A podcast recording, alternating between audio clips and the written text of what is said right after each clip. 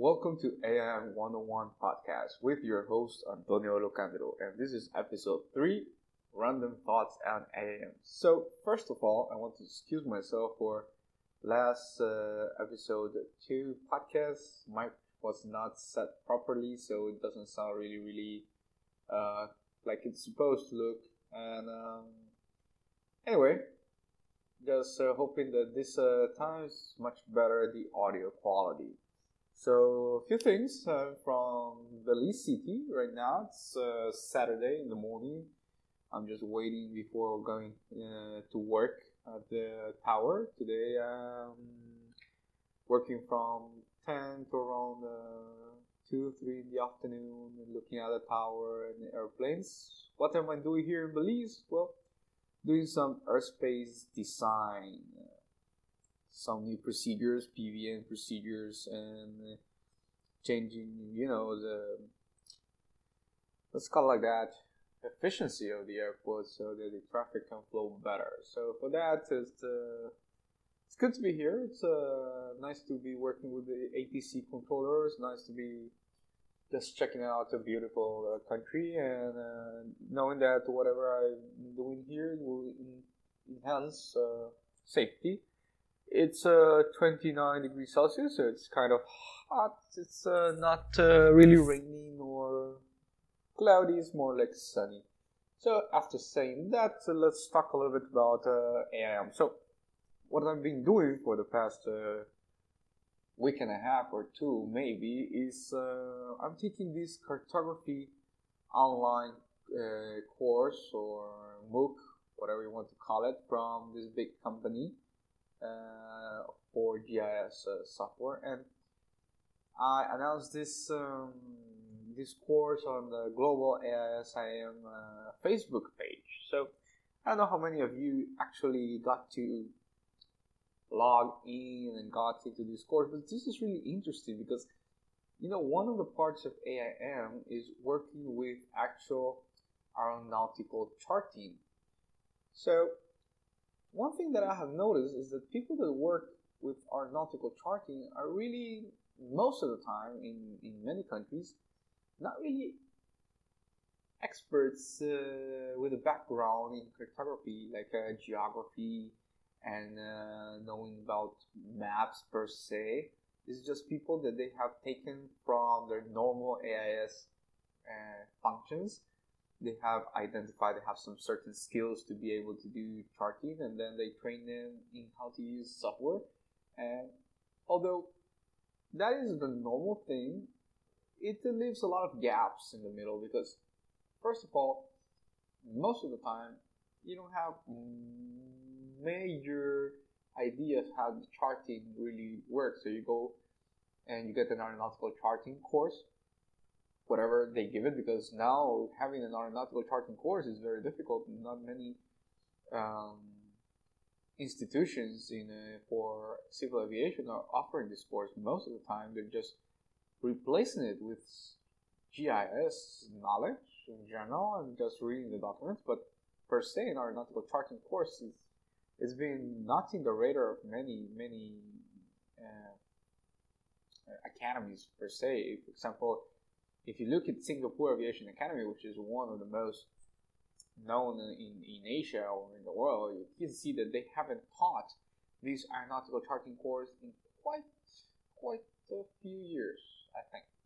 And the reason is that there are not many people who are really skilled or trained to do this training, per se, And one of the things about this MOOC, and I have been doing charting for 10 years for aeronautical charting and 3 years when I worked for Honduras Census Bureau as a GIS technician, and I never got really into the classical training about how charting works. I work with the tools because by trade I am a civil engineer, so I find that we have, at least in my country, a lot of things that you're supposed to know as a cartographer, at least at a very basic level, scale, how to draw, choose layouts, and how to place elements in it, and work with projections are there.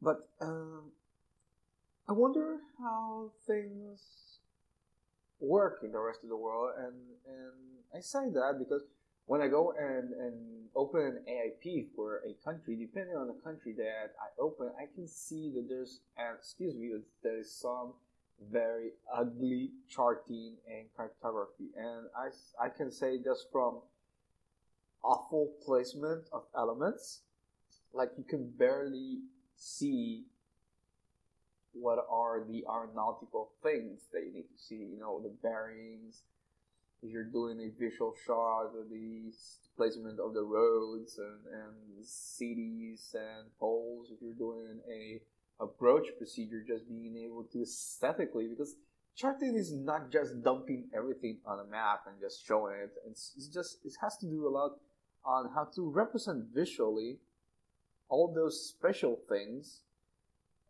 that are in the world and that you need. In this case, for aeronautical charting, where the pilot needs to go, in a way that when you see the chart, you communicate something that's meaningful, not just a data dump. Okay? Sorry.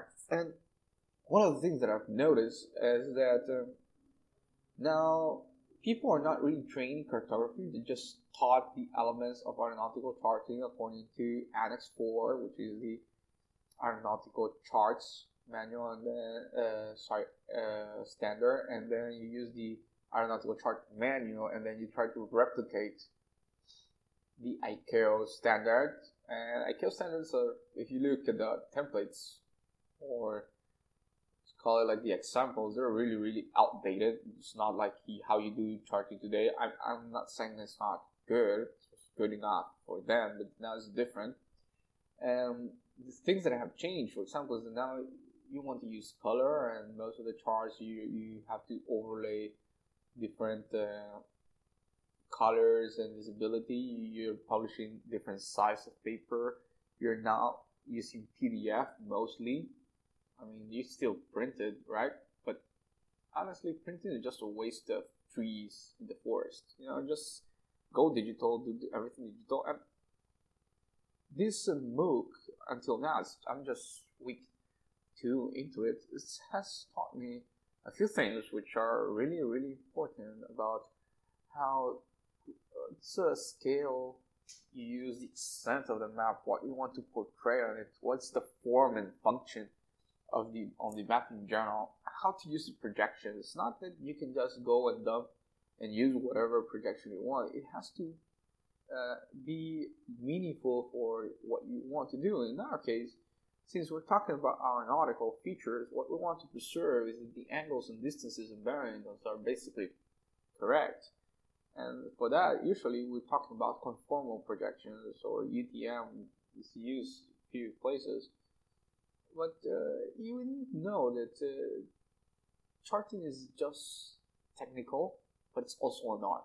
Okay? And going back to my thing about looking at different AIPs, I just seen some awful, horrible charting that it's just like the default from the software, because you go, you buy a software, and then you say, I want the software to do everything automatically. So you buy these specific aeronautical charting software, or you buy some GIS or whatever.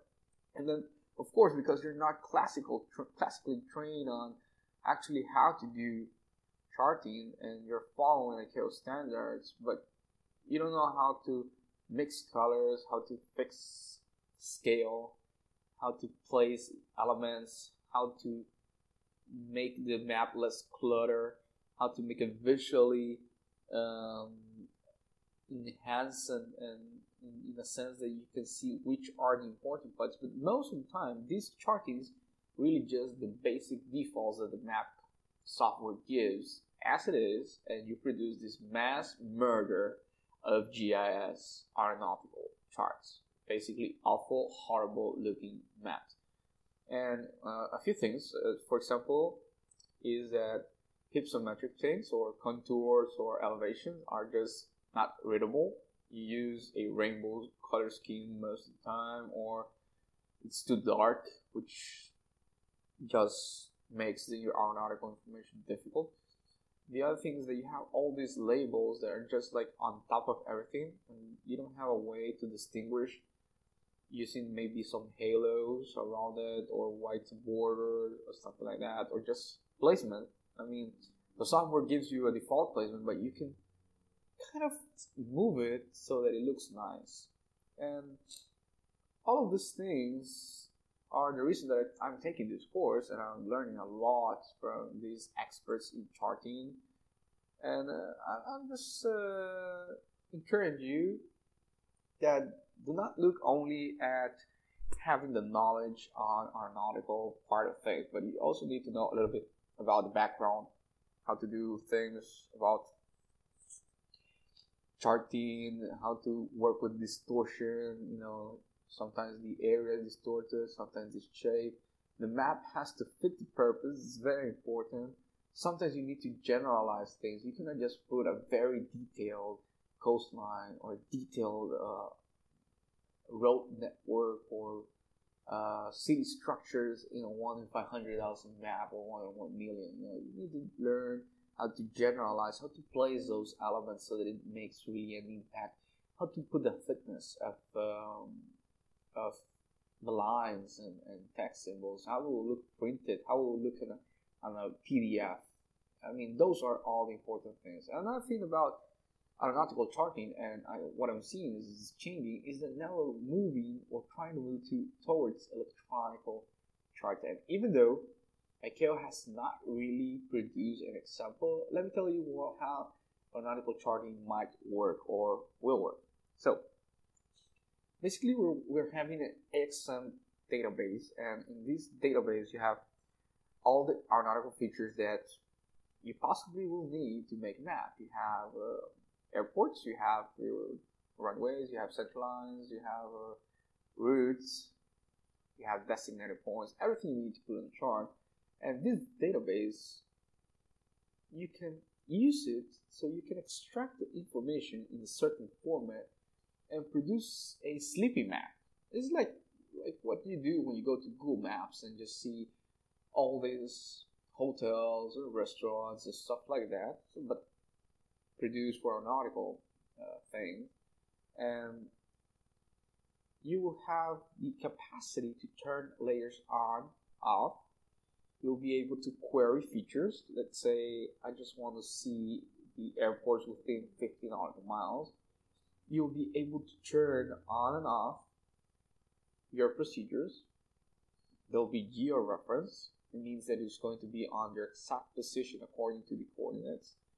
Because this is something that I see a lot, is that people draw the aeronautical charts not in a geo-reference way, which is kind of okay if you're doing it on paper and you just need to know the general things and where it's located. But once you go digital, the idea is to produce a thing that is on its correct location on the world and not draw things.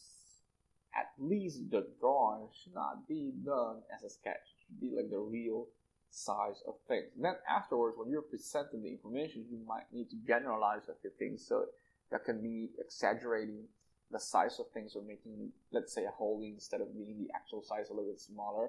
But sometimes presenting the real size matters. For example, a holding.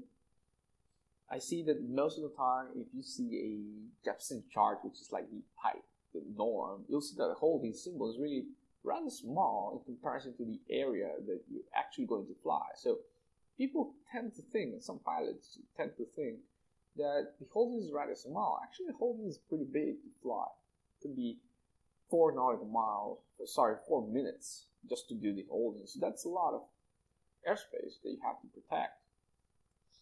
And kind of just go beyond the basics, learn a little bit more, and aeronautical charting is something that is very, very important. And I'm thinking about the sleeping maps, and you're going to be able to query all those things and turn it on and off. Is that you can, I think the idea at the end is to replace these paper maps, which essentially is just a way for AIS to provide the information for the database coding companies. I mean, few people actually fly with your AIP charts. Some countries maybe not, some maybe a few pilots might. But most pilots actually use database provided charts. So it is that with electronic charts, you'll be able to provide all this kind of information to the public or to the pilots or to the database, and they'll be able to turn things on and off, query, and maybe do some analysis. It's something that you cannot do in a PDF right now. I mean, if an area is active by NOTAM, then you cannot know just from the paper chart if it affects you, you know. But in an aeronautical electronic chart, the idea is that you will be able to see in real time if it affects, and you will have all these kind of cool things that you do on electronic charts, like zooming in, zoom out, pan, just like click and have the info and the attributes, and then you can query all those things. And then probably good idea, you can download the information and then you can use it in your own software.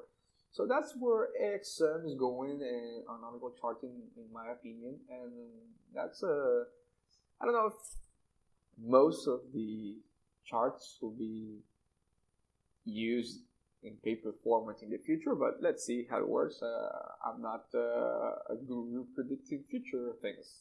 If not, I'll buy the lotto, the lottery. So besides talking a little bit about charting, which I encourage you to learn a little bit more if you're into the charting and stuff, and we'll talk a little bit more around all these topics with the podcast in the future. I'm also very excited that I think I'm going to the Global AIM Conference in Santo Domingo. So if you're there and you want to know who Antonio Locandero is and the maker of this podcast, AM111, then I'll be there probably, almost certainly, and we can meet up and I'll be doing a few interviews. I'm being harassed a little bit by George sometimes. Hi, George, about doing a video blog on site. So he's offered to be my co-host. So let's see. I think we could do some video logs from if I'm telling, just bringing how it works, how's everything in the aeronautical world in Santo Domingo. Also, talking a little bit about the future. I just have a draft here somewhere about the new PANS AIM. And I just came through it very quickly, but some of the important things that I'm seeing is that we're moving towards electronic things, you know. So paper-based services are just, you know, they're being out for a few years in the industry. We're just doing the same in article, you know, in article one. We're talking about providing data sets, and it says that if you provide the data sets, you can essentially just eliminate the sections from the paper or the electronic AIP. So beware and be advised that probably the AIP in the future is not going to have 3 parts. I think it started like 8 parts at some point. I never saw the 8 parts AIP, but then it moved to the 3-part AIP. But in the future, I think we're talking about just a 1-part AIP and datasets.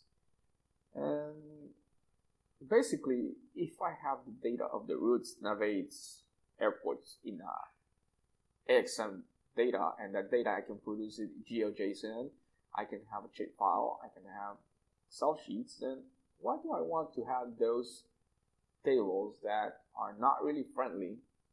I have to copy-paste everything on the AIP.